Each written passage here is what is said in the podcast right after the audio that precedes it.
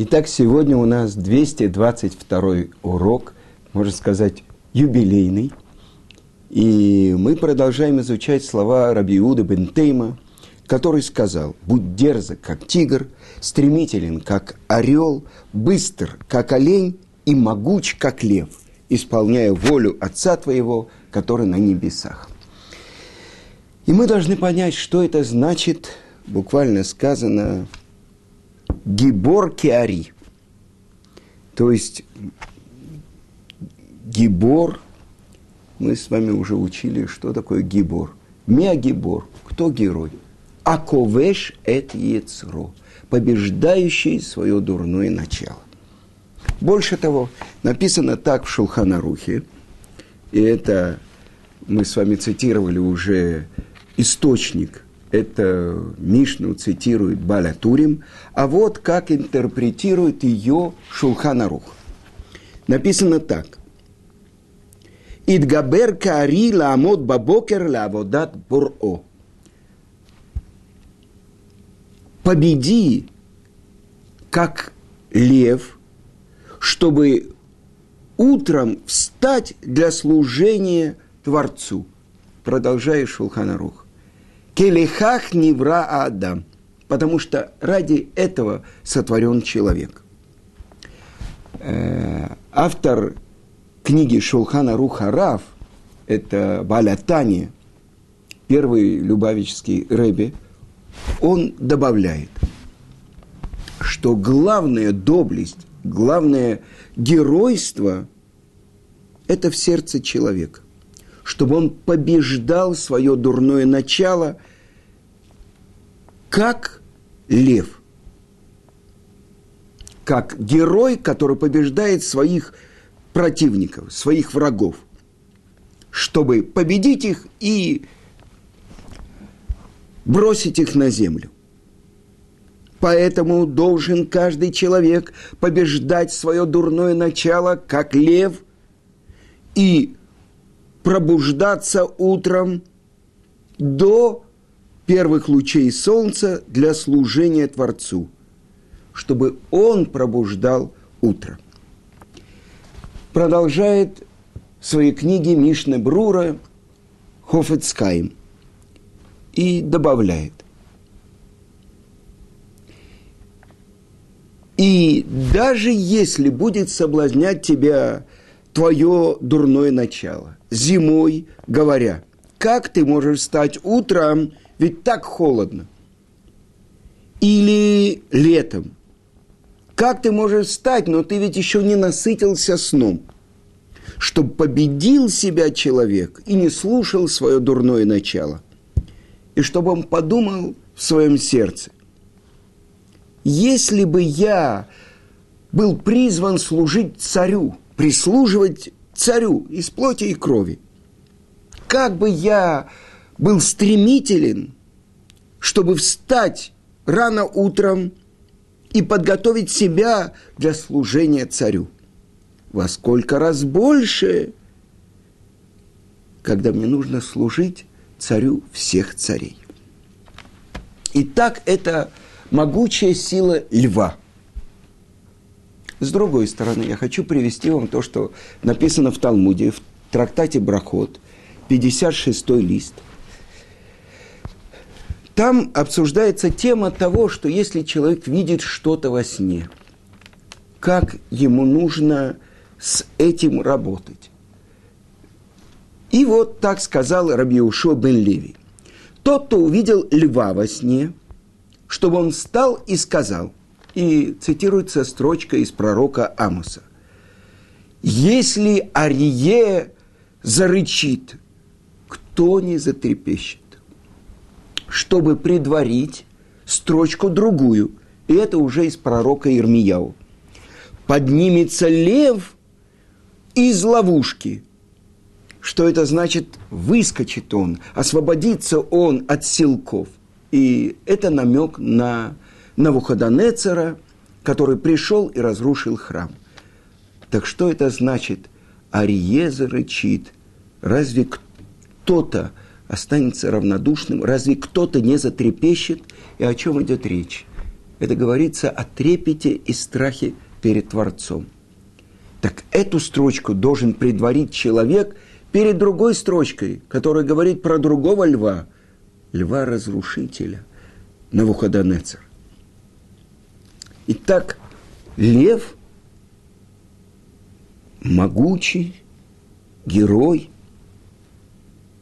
С другой стороны, в наших святых книгах сказано, что лев, он царь зверей, в престоле славы Творца. Лев, он находится с правой стороны. А правая сторона – это хесед, это безграничное отда- отдавание. Так как же гибор – это другое проявление Творца, гвура. Как же это соединяется? Хесед и вдруг гвура. Что сказано здесь? Гибор кеари – быть могучим героем, как лев.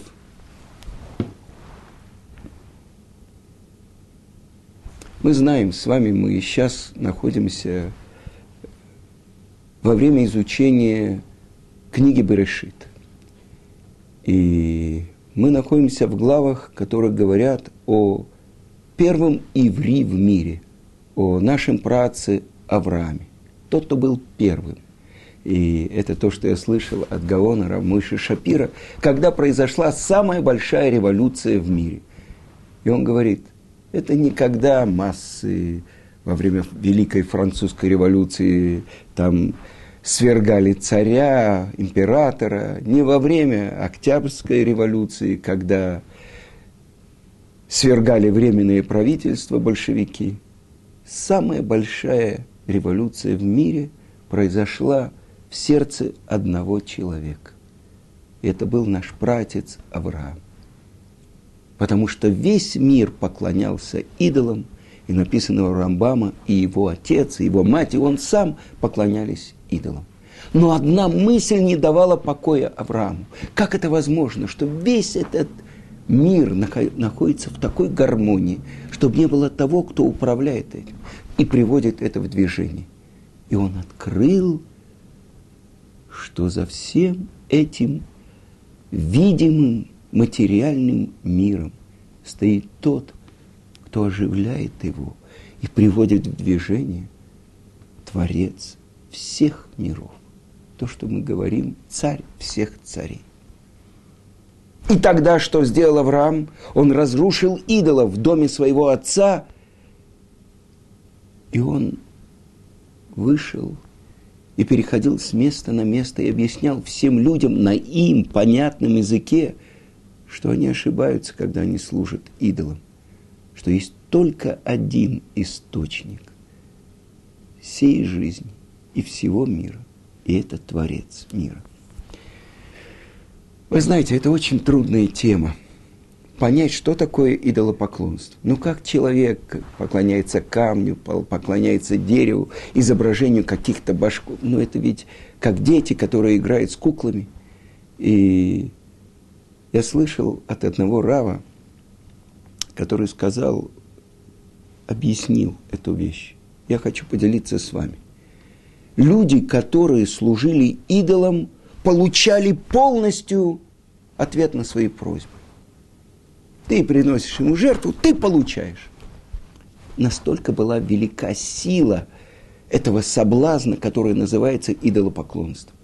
А когда ты просишь у Творца, это то, что царь Шлому сказал, когда придет иноплеменник в храм, отвечай на все его просьбы, Творец. А еврею отвечай только, если он заслужит. Вы понимаете? То есть могла быть просьба, молитва к Творцу, а не всегда человек это получал. А идолы давали полностью, что нужно человеку. Вы понимаете, какое великое испытание было в поколении, в котором с одной стороны было пророчество, а с другой стороны идолопоклонство. Так вот, Гаон из Вильны учит нас, что там, где появляется какое-то понятие, или даже буква в Торе впервые, это корень этого понятия или этой буквы или этого глубинного смысла, который заключен в этих словах или даже в одной букве. И вот я хочу напомнить вам, где впервые упоминается «иври», то, что потом у нас в паспортах будет написано «еврей», или у некоторых «иудей», или «индей», но «иври». И это мы учили в предыдущей главе, когда могучие четыре царя воевали с пятью царями Содома, Гомора, Адма, Цваим и Цора, и победили их. И что они взяли? И они взяли в плен всех жителей Содома и все их имущество, но главное, они взяли в плен Лота, племянника Авраама. И вот что делает Авраам, он берет, к нему приходит Палит, беженец, и говорит, что взят в плен его брат. Какой брат? Это же племянник. Он сын погибшего брата, младшего брата Авраама, Арана, который был брошен в огонь, когда он сказал, увидя чудесное спасение из огня Авраама, и спросил его Нимрод, царь, ты с кем, со мною или с Авраамом? Он сказал, я с Авраамом. Его бросили в огонь, и он погиб. И вот это его единственный сын, Лот, который пошел с Авраамом. И почему-то здесь этот беженец говорит «брат». Но здесь впервые пришел он и сказал Аврааму о Иври. И наши мудрецы объясняют, Раши в этом же месте, Пятикнижие объясняет. Он перешел на другую сторону, поэтому он называется Иври, Эвер, сторона. Наши мудрецы дают дополнительный смысл, потому что весь мир был по одну сторону, Авраам по другую. Иври.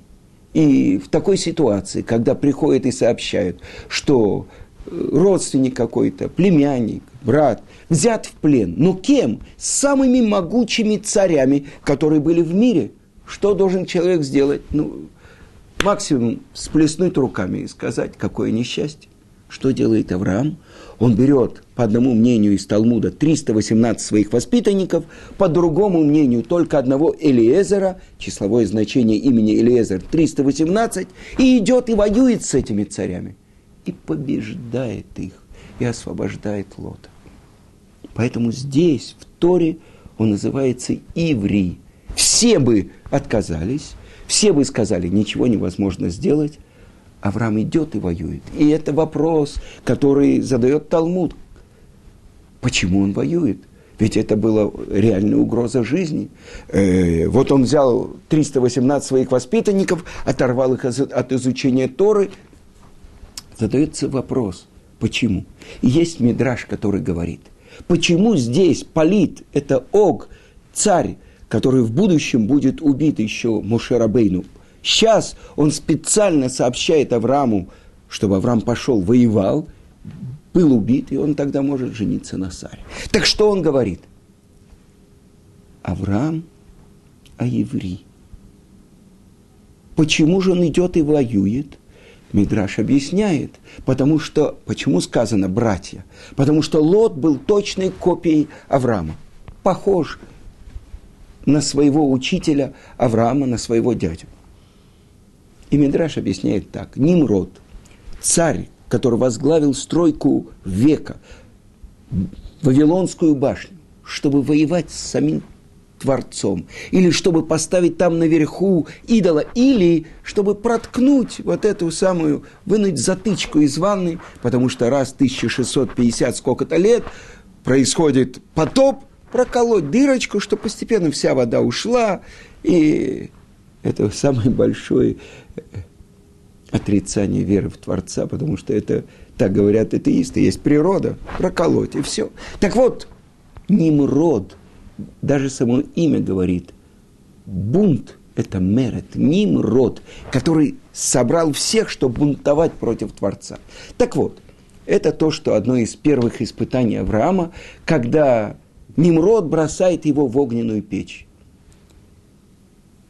И вот Мидраш говорит, что Нимрод пришел в дом Авраама. А что делал Авраам? Он открывал свой дом, свою палатку с четырех сторон и принимал гостей на перепутье дорог, в пустыне. Делился всем, что у него было, для того, чтобы открыть людям знание о едином Творце. И вот тоже Нимрод пришел к нему, и Авраам его принимает неделю, вторую, месяц. В конце Нимрод говорит, сколько я тебе должен, я готов заплатить. И тогда Авраам говорит ему, миллион миллионов золотых монет. Как? Я настолько съел, я настолько выпил? Нет, говорит Авраам, но ты ведь говоришь, что ты божество, что ты сотворил мир.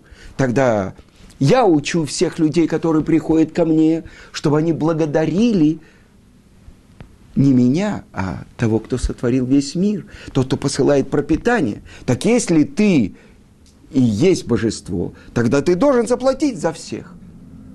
И тогда Нимрод признает, он говорит, у меня таких денег даже в кладовых нет, признает, что он только человек, потомок Куша. И он пишет об этом расписку. И эта расписка была распространена по всему миру, что Нимрод признал, что он только басар вадам, плоть и кровь. И вот что объясняет Мидраш.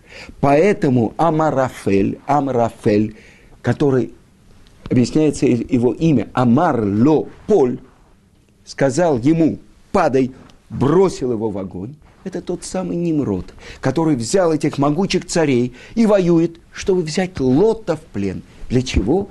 Теперь устраиваются огромные собрания, я не скажу партийные собрания, но выступает Нимрод и говорит, я божество, а вот, пожалуйста, вот здесь Авраам, Авраам, ну, ты когда-то против меня выступал, сейчас ты согласен со мной? И Лот скажет, согласен. Вы понимаете, какое охуление имени Творца может быть?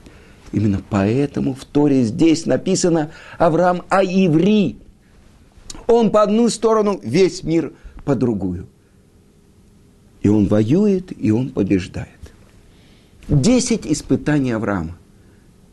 Почему десять? У нас была Мишна, мы учили, но почему десять? И объясняют наши святые книги. Мы что-то слышали уже.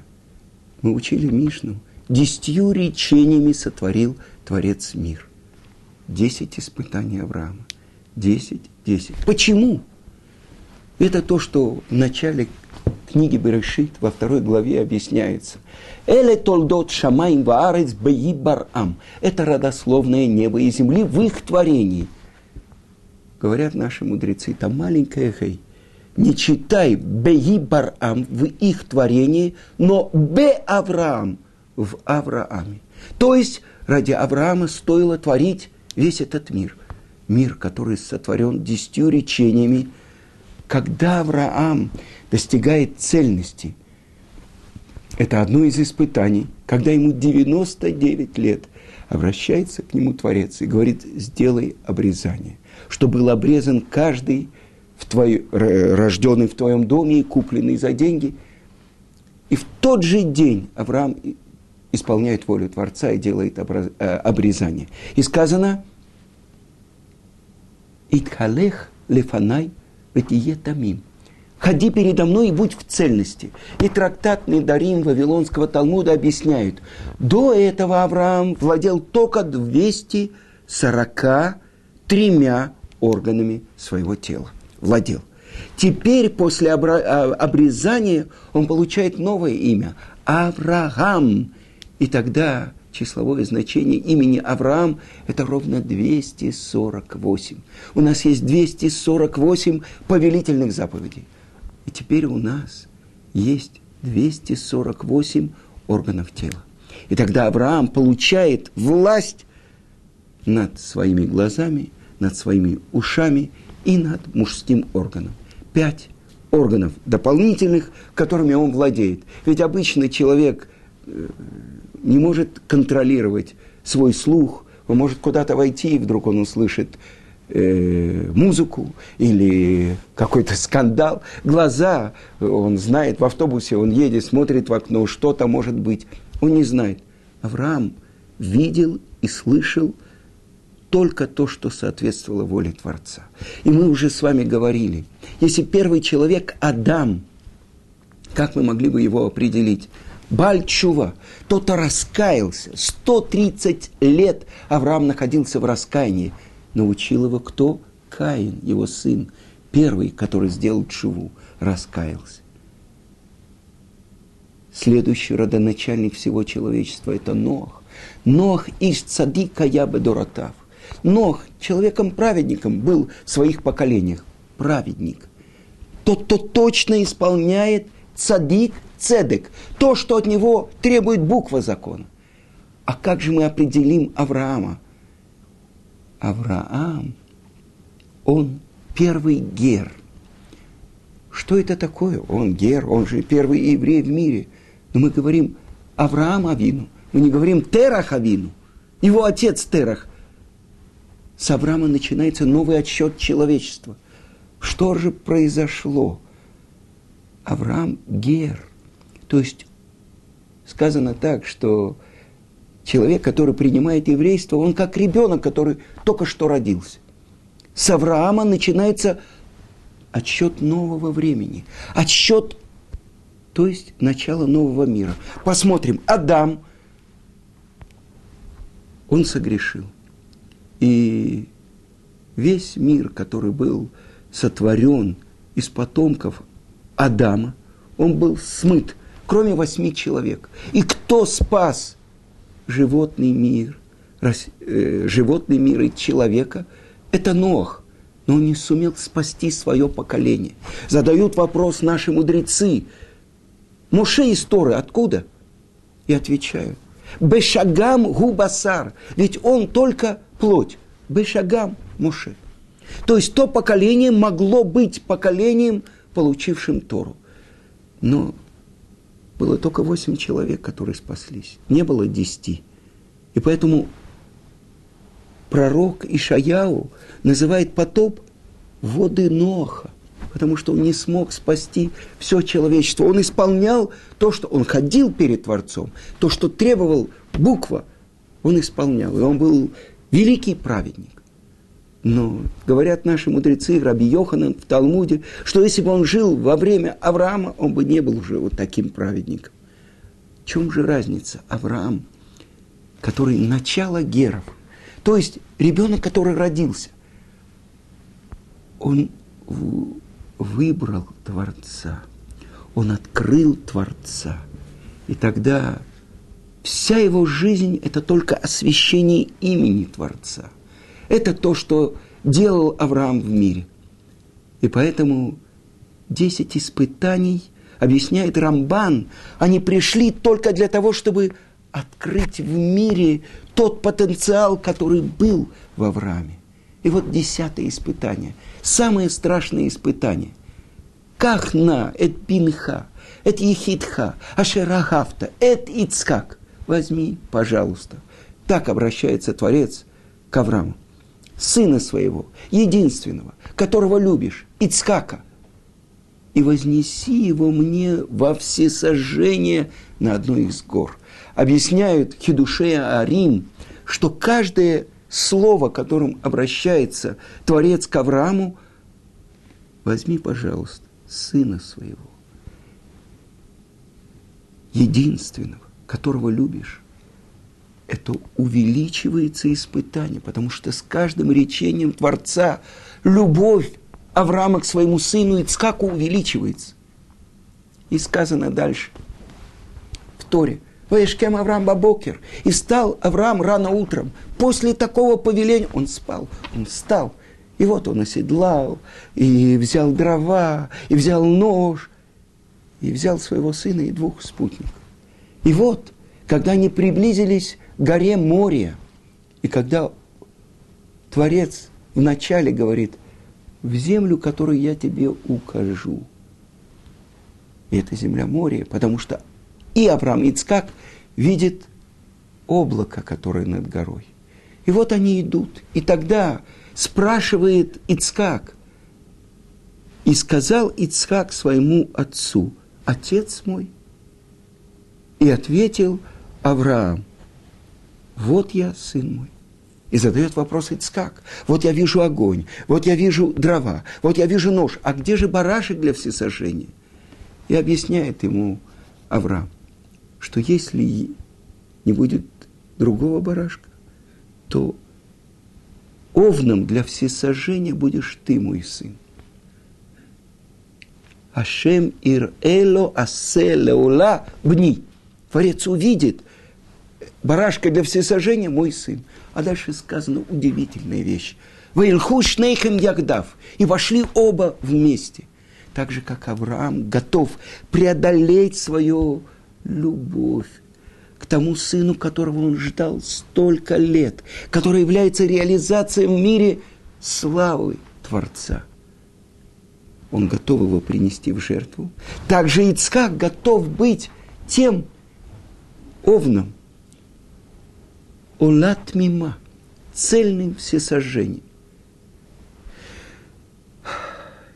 И объясняет это Рабейну Бехая, основываясь на книге Зор, что Ицхак до этого вознесения, для, до Акиды, у него не могло быть детей. Почему? И объясняется так, что Ада, Авраам исправил грех первого человека, Адама, тем, что он выдержал десять испытаний.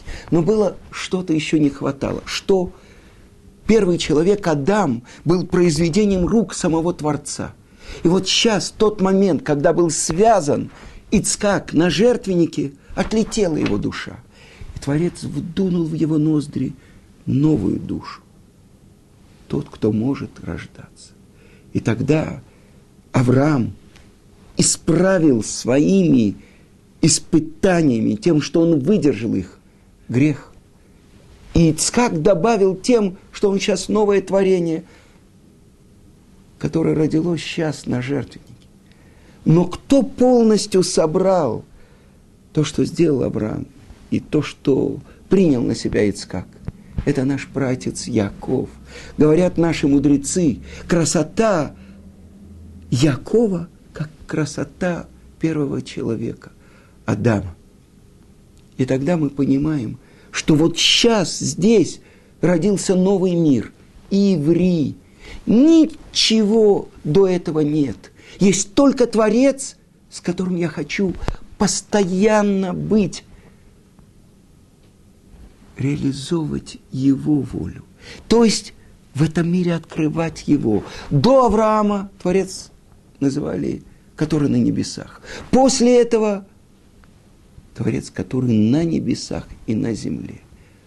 Рождается новый мир.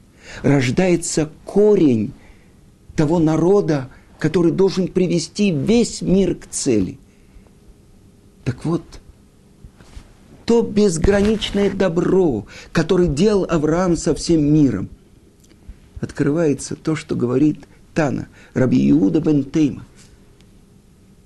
Будь могучим, будь героем, как Арие. И мы сказали, Арие – это качество хеседа, безграничного отдавания. В десятом испытании Авраам должен был преодолеть это свое желание делиться добром. Он должен быть суровым, как бы жестоким по отношению к тому, кого он любит больше всех. Через это открывается, что когда он ждал сына, это не было у него никакого личного интереса, а только проявление славы Творца. И вот этим, когда он, исполняя волю Творца, возносит Ицхака на жертвенник, он показывает, что любовь к Творцу, трепет перед Творцом, для него это самое главное. И тогда это то, что мы просим Рош ха-Шана. Творец, вспомни нам то, что сделал наш праотец Авраам, что он не пожалел своего сына единственного ради, ради тебя. И прости нас с нашими прегрешениями. Нож, который возносит Авраам, чтобы зарезать, принести в жертву своего сына, Ицхака в Торе он называется Маахелет. Какая связь? Почему Маахелет? Объясняют комментаторы. Охель, еда, пропитание на все века для его потомков. И это то, что сказано. Маасеавот симан лебаним. То, что делали наши праотцы, это знак на века для их сыновей. Это мы с вами, потомки Авраама, Ицхака, Якова.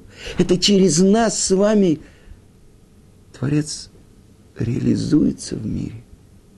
Благодаря тому, что мы выбираем добровольно исполнять его волю. Идти по путям наших отцов. Авраама, Ицхака и Якова. Так вот, что учит нас Тана. Будь героем, как Ари, гибор ке Ари. Тот, кто полностью отдает свое желание Творцу. Тогда сказано, что Творец исполняет его желание, как свое. Но это тема, которая требует еще объяснений.